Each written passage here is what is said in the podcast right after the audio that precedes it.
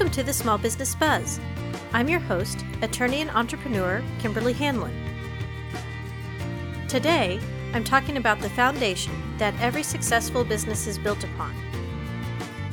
And we have Scott Plum, also known as Professor Plum, here to talk about how business owners can up their game and be better salespeople through building trust and rapport. Welcome, we're glad you're here.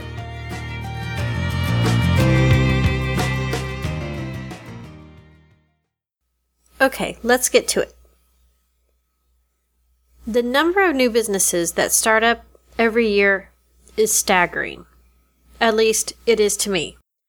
For the last few years, there's been about half a million new businesses that start each month in this country. And that's a lot of business going on if you think about it. On the other hand, only half of those businesses will make it to the five year mark between the divorce rate at 50% and the business washout rate at 50%, it's no wonder business owners are under so much stress. I mean, I'm just kidding, of course. Well, I'm mostly kidding.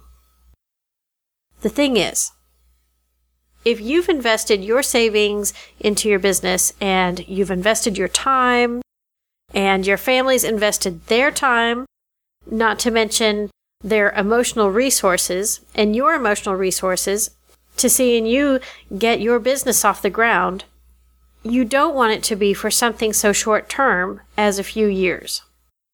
Five years only occurs as a long time to a child. In the scope of your lifetime, in all of your career, five years is a blink of an eye. They may not be easy years, but they do go fast.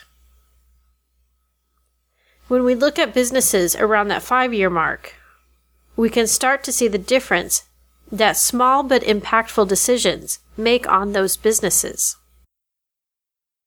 Of the businesses that fail, oftentimes the owners worked really, really hard, but not with a plan in place and not taking time away from the running of the business to analyze and regroup and pivot and and do all the stuff that people refer to as working on the business instead of in the business. Of the businesses that made it through the worst of it and hit their stride and then ultimately succeeded, the owners took the time to plan and prepare. And more than just that, they did it smartly. The time that it takes to do the sort of work I'm talking about isn't a lot.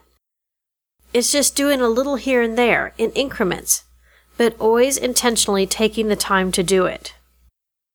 Part of that is mindset, and part of it is just discipline. For business owners who want to be in the second camp with the rest of the businesses that succeed, and who are willing to do the small but impactful work that needs to be done, I talk to them about building a solid foundation for their business. And here's how I talk about that, or how I analogize that. If you want to build a house, you can't build a mansion on the foundation for a two bedroom. I mean, that's just not going to work, right? And if you really want your house to stand for a good long time, you can't build it with a rickety foundation or a foundation that has holes in it. Well, it's the same for a business. And a business's foundation are its legal and insurance and financial and tax systems. So, a solid legal foundation, what does that mean? It means making sure that you're not leaving huge vulnerabilities that can wipe you out. Things like regulatory compliance and licensing issues, and that you're not following bad business practices that will expose not just your business to risk, but also your personal assets as well. And not making sure that you have protected your business relationships, whether that's with your customers or your vendors or your workers. Think about it. If one of those three were no longer present, your business wouldn't be either, at least not for long. So here's the list of the core foundation that you need, at least from a legal perspective, to make sure your business makes it past that five year mark. First, your formation documents. That might be your articles of incorporation and bylaws or your articles of organization and your operating agreement. It even could be your partnership agreement. Whatever form of business you have, the documents that go along with that aren't just some legal technicality. They're actually very, very important. Also, buy sell agreements between you and partners. And a business succession plan. And it's never too early to start your business succession plan. And business agreements generally, but especially for employees and independent contractors. And intellectual property planning. That's patents and trademarks and trade secrets and copyrights. And trade secrets include your customer list. And intellectual property planning is not just protecting your intellectual property, but it's also making sure that you're not violating somebody else's, because that really, really can wipe you off the map. I had Jennifer Kinesny, patent and trademark attorney, on the Small Business Buzz on February 6th, and if you haven't heard that episode, you should go back and listen to it. She was outstanding. And she really covered a lot of what small business owners need to know about intellectual property. Okay, the next thing insurance reviews. Making sure that you have the right insurance and in the right amount. Some people think that insurance policies are really all the same and you just got to find the best rate that you can. But it's not true. There can be vast differences between one policy and the next. And then next, your tax strategy. The type of business entity you choose. There are strategic reasons to choose a corporation, or an LLC, or a partnership, or a limited partnership. There are pros and cons to each one, and picking the one that best suits your business can be one of the small but impactful differences that can be the difference between barely surviving and really thriving. There's so many things that make a difference like that. I periodically give a seminar to business owners and for people thinking about starting a business too, talking about all the aspects to building a solid business foundation. With each of the categories legal, insurance, financial, and tax I sometimes give it as a webinar too. When I give it in person, people always talk about what they didn't know that they didn't know. Or sometimes they knew, but they were kind of ignoring it. There's that too. What's important is that you put doing that kind of work and planning on your radar and that you actually take the time to do it. That's the key difference between the short timers and those who make it. If you'd like to know more about this, be sure to check out my blog post today and send me a message if you want to be in on the next webinar that I do. The link to the blog post is on my show notes, or you can find it on my website at khanlonlaw.com. That's K H A N L O N L A W dot com. And while you're at it, sign up for my bi weekly business newsletter. In each newsletter, I have articles that'll help you run your business. And sometimes I have bonus materials for you to download for free, like small business legal guides or recordings of webinars, or even model legal forms. Okay, up next is my interview with Scott Plum.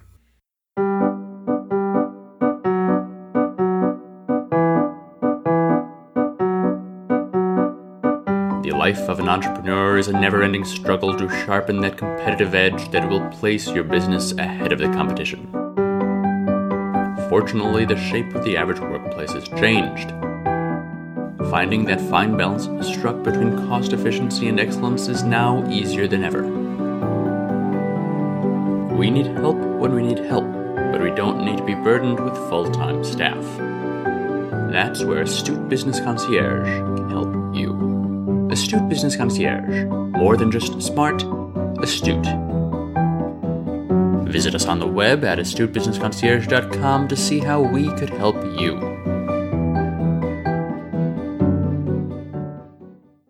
Okay, today we're here with Professor Plum.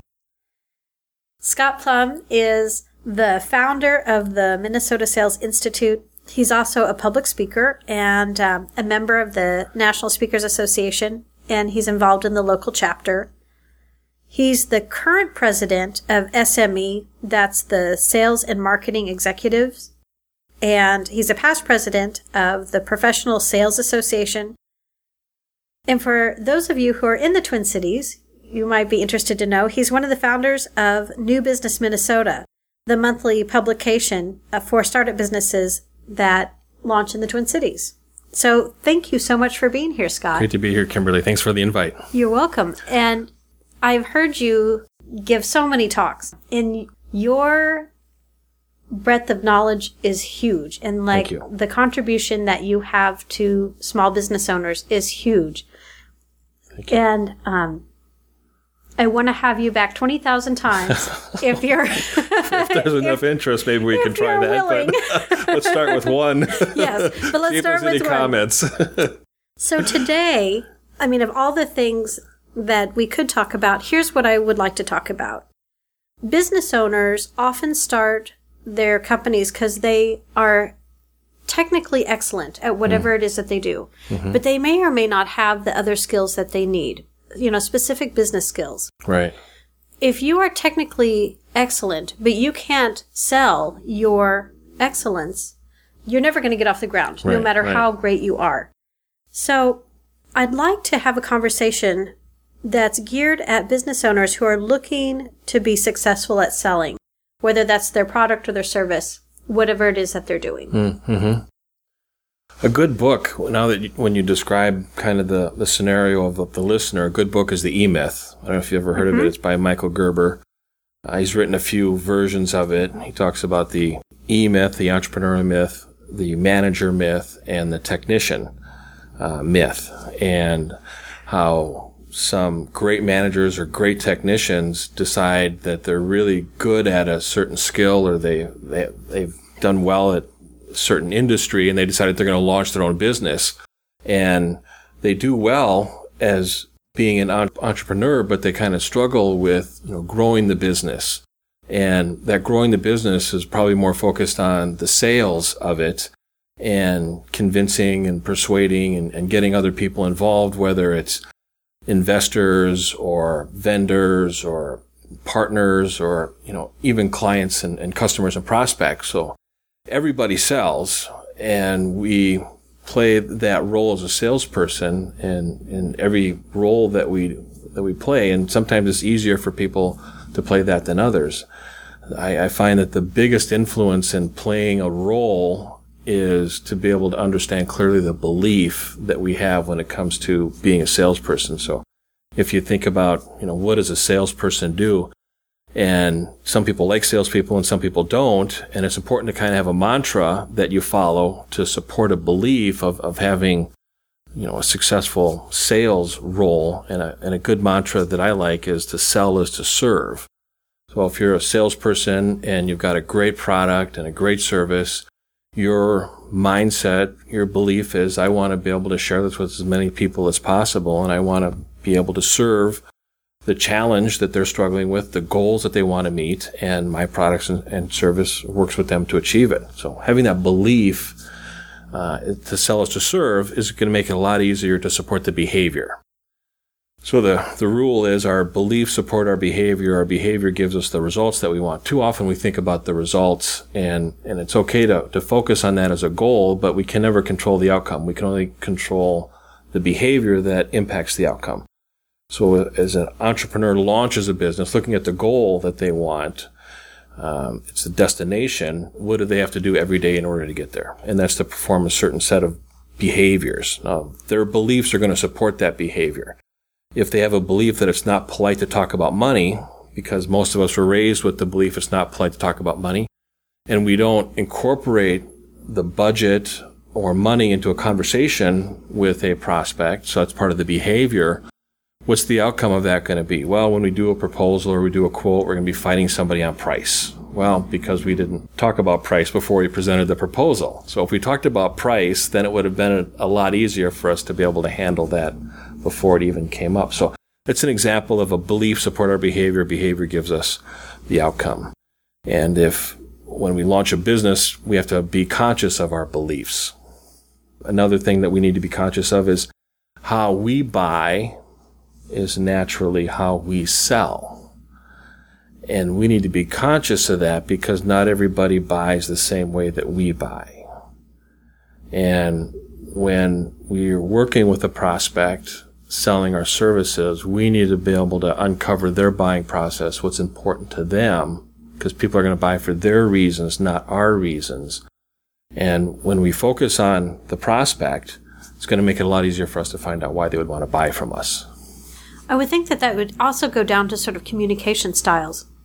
Not that long ago, I read that book, The Five Love Languages, mm-hmm.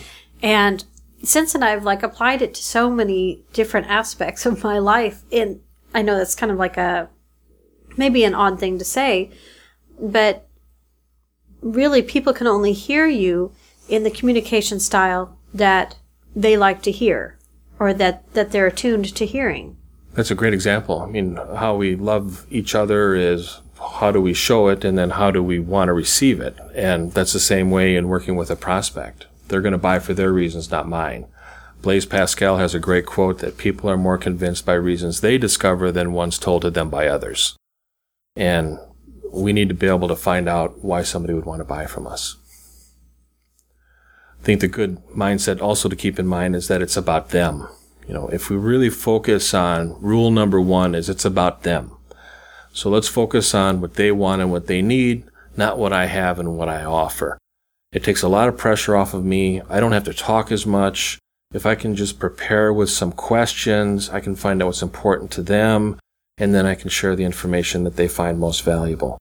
Um, when we're asking questions, keep in mind short questions, we get long answers. Some people like to build up the questions just to demonstrate how intelligent they are. Well, you build up a question, long question, you're going to get a very short answer. So when you ask a question, just keep it very short, keep it open ended. Those are questions that begin with who, what, where, when, how, and why. And of all those, be cautious of questions that begin with why. Why is uh, an emotional trigger. Sometimes it can cause somebody to become very defensive because they have to justify a previous decision, because why is a previous decision that has been made? And that's maybe an example of how the marketplace has changed between traditional sales and new sales techniques in today's marketplace is that we want to be cautious of questions that begin with why. Anything that you're tempted to ask that begins with why could be rephrased with how or what. And you're going to get more of an intellectual answer, uh, and it's not going to be as defensive. And when we get true answers from our prospects, we've got a better chance of working with them. I, I don't like using the word help, so I don't say I help them because I don't want to assume that anybody has a problem or that they even need my help. So I replace the word help with work with. So I work with businesses or I work with salespeople. I work with management on developing their sales. And it's very difficult for me to help somebody because that would imply that I'm up here and they're down here and that I'm saving them and that they're a victim. And, and when we get into a relationship or a dynamic like that, it seems like I'm more committed to the solution than they are.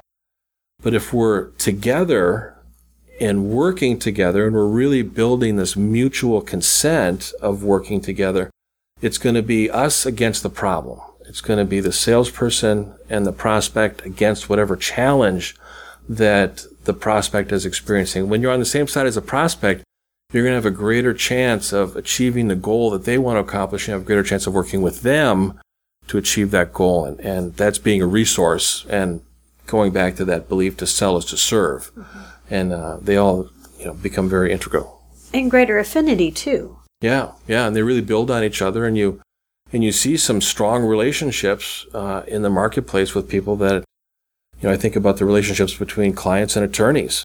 They work together on the challenge, and through that experience, the relationship becomes stronger, and and probably a lot more honest because you're able to engage in, in conflict together. Conflict is the pursuit of truth. It's a byproduct of people being completely honest with one another. And when you get into that relationship where you're honest with somebody, the salesperson and the prospect, and the prospect being honest with the salesperson, then you can really work together on a solution. It's when the prospect misleads salespeople that you get into some real challenges because you can't solve any challenge without the person being completely honest with you. I mean, you know that as an attorney. If somebody's right. not being honest with you, it's going to really prolong the whole challenge, the, the transaction or the case, and it's going to cost more in the long run when a, when a when a client or prospect's not honest with the salesperson or attorney. Yeah. Sometimes I've had it where, for whatever reason, we didn't have that that really that trust level or that affinity at the start. And then partway through, it's like all of a sudden all sorts of stuff starts coming out of the woodwork, you know, about the situation or a case or whatever.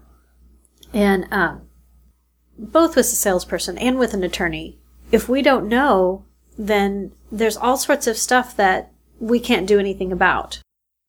Right. Yeah. yeah. And so we are of no value hmm. if we don't have the whole picture. Kind of reminds me of the, the difference between cost and price and, and value. Some some people think that they're all similar and they're very different. Um, a cost is what happens when somebody doesn't buy. A price is what they pay when they do buy and the difference is value. And let me share a story. I, I teach a weekly class and at the beginning of every class, we go around the room and everybody shares their experiences since the last time we got together. So a sales rep comes in and I said, Andy, how was your last week? And he said, well, you know, I stopped by one of the farmers that I sell feed to for their hogs and the pigs are not eating the new feed. And I said, well, really?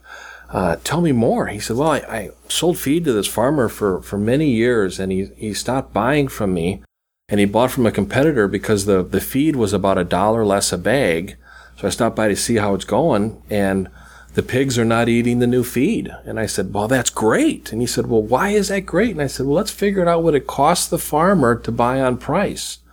What is the goal of having hogs? I mean, you want to fatten these hogs up and you want to turn them in as soon as possible. Well, if they're not eating, they're not fattening up. So you're holding on to them longer, maybe two or three months longer. Maybe when you turn them in, they don't weigh 375 pounds. They might weigh 275 pounds.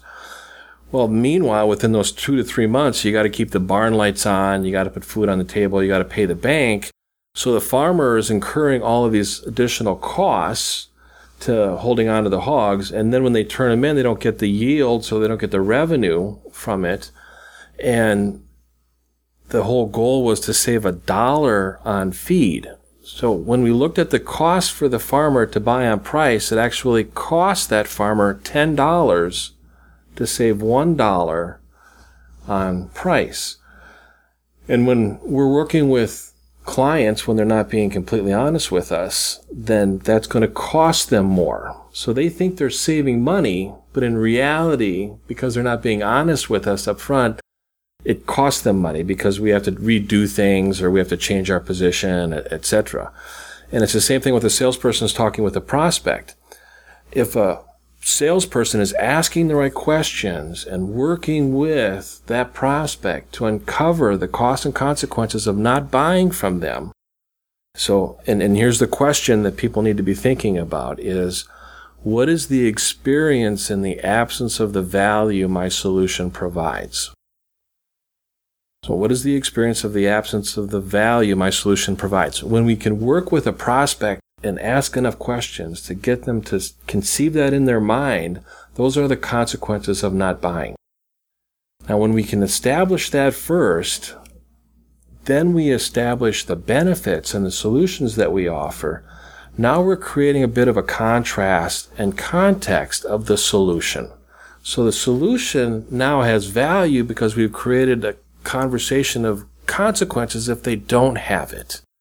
And there's where salespeople really struggle with convincing and persuading their prospects to buy from them is that they don't spend enough time really uncovering the consequences of what happens if they don't buy. People are motivated two and a half times more by a fear of loss than a desire for gain. If we can establish those consequences, it's going to then have some contrast with the value and, and and benefits. And now we're able to justify that price more. And, and that's probably the, the foundation of working with, with people to make a change is, is really focusing on the consequences. And I suppose if somebody is used to just having a conversation about what they do, but not necessarily what value they add in what they do, then there's something for them to get clear about. Right, right. And it's not necessarily for the salesperson to get clear about, it's for the prospect to get clear about. Yes. Because the prospects, customers sometimes don't really know all of the consequences or risks that they're taking when they make a decision because they don't have all the information because the salespeople are really the, the resource. They're the ones that have all the information about the solution and they have the context of how the solution can be valuable. And sometimes customers, prospects don't understand the context of how it can be valuable. I mean, if, if you think about a software program that you have, I mean, you, you pretty much use it to your level of how do you use it, but it's so much more powerful than, than it really, than how you use it. Well, We that's certainly true of the podcasting. There's a lot of features software. on there. I'm like, all I know how to do is cut here and paste there. But if you spend three hours with somebody that sold the software, they'd be able to tell you everything there is to know about it. And you'd go, oh, I never even thought of that. Well, of, of course, because you're not thinking about it. You're just thinking about, here's what I want to do. Is it going to help me do it? But they can introduce a whole other services or, or maybe some consequences of what happens when you buy on price and you want to do something that the podcast doesn't offer, the software doesn't offer. Now you're experiencing some consequences and now it's a, it limits your goal in the future. I mean, it's kind of like buying cheap shoes. You know, you buy those $20 pair of shoes and then they last six months and then you got to go out and buy the good pair of shoes that cost $300 and you have to think about how much does it cost to, to buy a good pair of shoes. Well, in that case, it's $320. So you end up buying them twice. That was my first website is I spent $500 on a bad website. Then I went and spent a lot more money on a good website. Well, now I have to put both of those together and that's how much it cost me. So I actually paid more for a good website because I bought on price and not necessarily cost. I made that mistake. Okay, so let's take a quick break. Okay.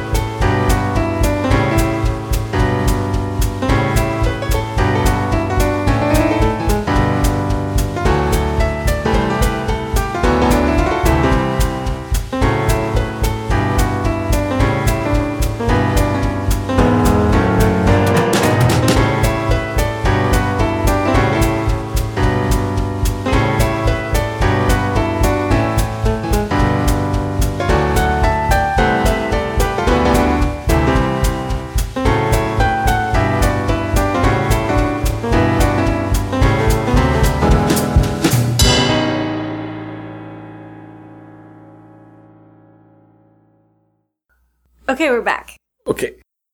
Well, Scott, what do you think is the biggest challenge that that business owners or or even salespeople who work for business owners have? Well, there's a there's a couple of things that can have a big impact on a salesperson's results. Uh, one is is not being accountable for their actions and, and not having that that commitment. If if I wanted to be associated with one word, I would want it to be commitment. And like I messed up when I bought my first website. I admitted that I made a mistake. That was my fault. And I need to be accountable for my actions and I need to be responsible for everything that I do and don't do. I learned this when I went through uh, ground school to get my private pilot's license. The very first day of class, the instructor said to all of us, as the PIC, pilot in command, you are 100% responsible for the safety and operation of this aircraft. And if anything ever went wrong, you could never blame the weather, another pilot, the tower or the aircraft manufacturer. You are 100% responsible. And I thought about that in my own life, and I'm responsible for everything I do and I don't do. And if I blame other people for my failures and misfortunes, there's no reason for me to ever change because it's not my fault. And if I have that attitude, then I don't own my future. Everybody else does because I become a victim to everybody else's impact. And I need to be responsible for everything that I do and don't do. Another thing that holds salespeople back is a high need for approval. So they want to be liked and and we have all heard that it's important. You know, people like to do business with people that they like that are like them. Yes, we have heard that, but let's not stop there. Let's strive to be respected. And and when we're striving to be respected, we might say some things or ask some questions that might make somebody upset. But we need to ask the questions in order to make them think about what they want and what they need. What do you mean by in order to be respected, you might have to ask people some questions they might not like. Like what kind of questions? You might see the prospect as leaning towards making a, uh, a decision to something that might cause them to shortchange their goal because that solution might be cheaper. And in that case, you might have to ask questions that bring the future to the present. So you're creating different scenarios that are going to identify the shortcomings of the solution that that prospect is leaning towards.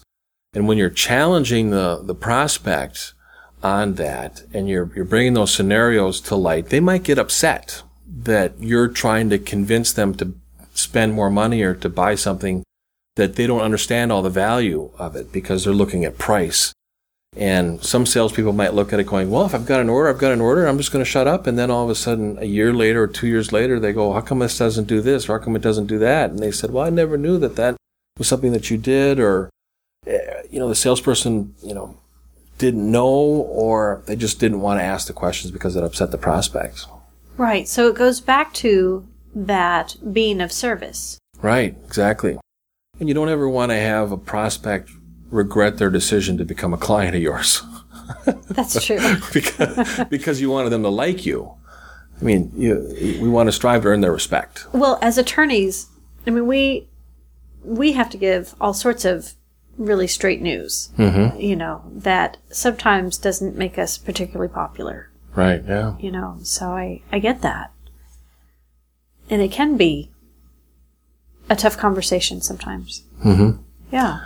But in the long run, I would imagine that the clients appreciate it. You know, after they've had a chance to think about it, and just like any prospect has a chance to think about it, hopefully they would appreciate oh, your yeah. your goal and your intent. Oh yeah, it, my my clients do appreciate it that I have like a no BS zone. Hmm, good. Yeah. When you work with people, how do you usually work with them? I work with them to identify where they want to go and or who they want to be and where are they now. Oh, that reminds me of a story you once told me that you have to tell the podcast people. Okay. Which one? I don't want to give away the punchline. Okay. Shakespeare. Okay. All right. Okay. All right. there you go.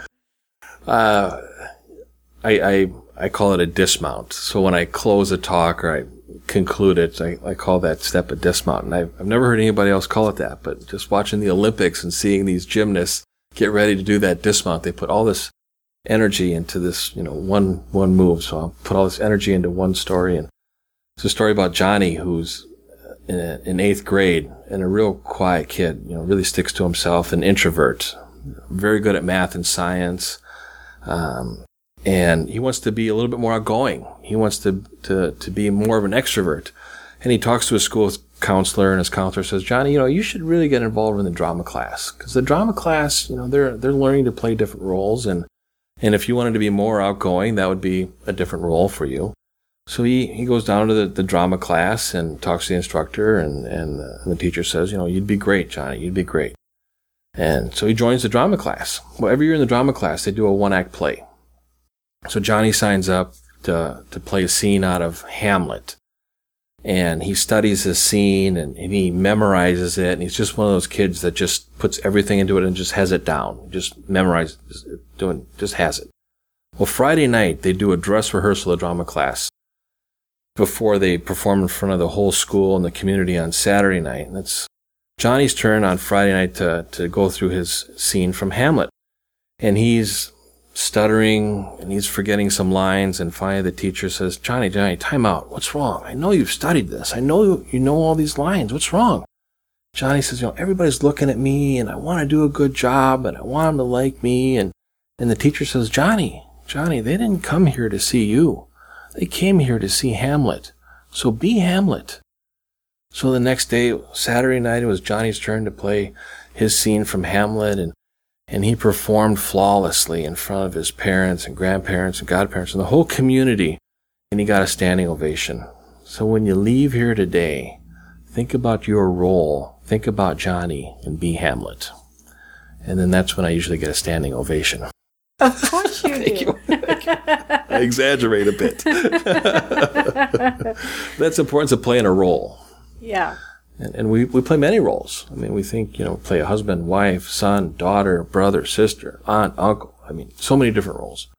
There's so many expectations and obligations within those roles. And if we concentrate on, on playing those, then, you know, there's no reason for us to be ever embarrassed or ever to feel like we're a failure. Because the definition of embarrassment is to be caught out of role.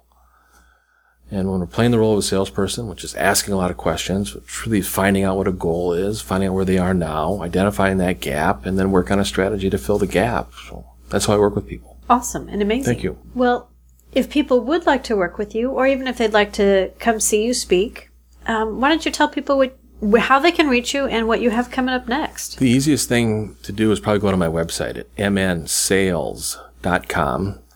I've got a blog on there with uh, different articles, some of the stories that I've shared today. I've got a calendar of events. I've got a weekly sales class called the Keystone Club class. It's every Monday from 3 to 5 in the Grain Exchange building in downtown Minneapolis.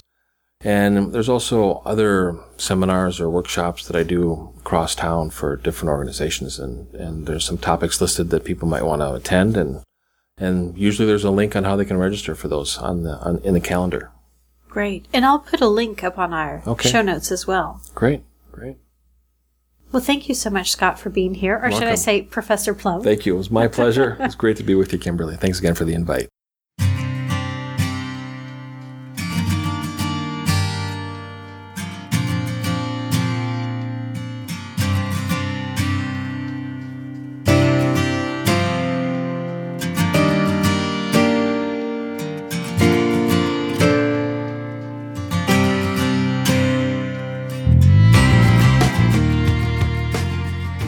Us next week for the Small Business Buzz when I talk about the dangers of talking to the wrong people at the wrong time about the wrong things when you are in startup mode and what to do instead.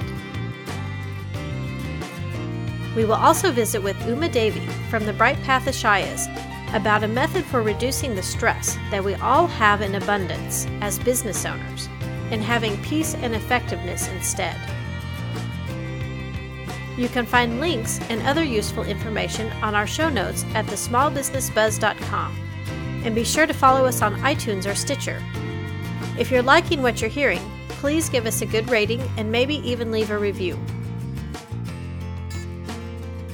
Of course, a lawyer would have a disclaimer, and here is mine. Any information provided on the show is for informational purposes only and is not intended as legal advice. The show theme music is Pioneers by Jason Shaw, released under a Creative Commons Attribution 3.0 license.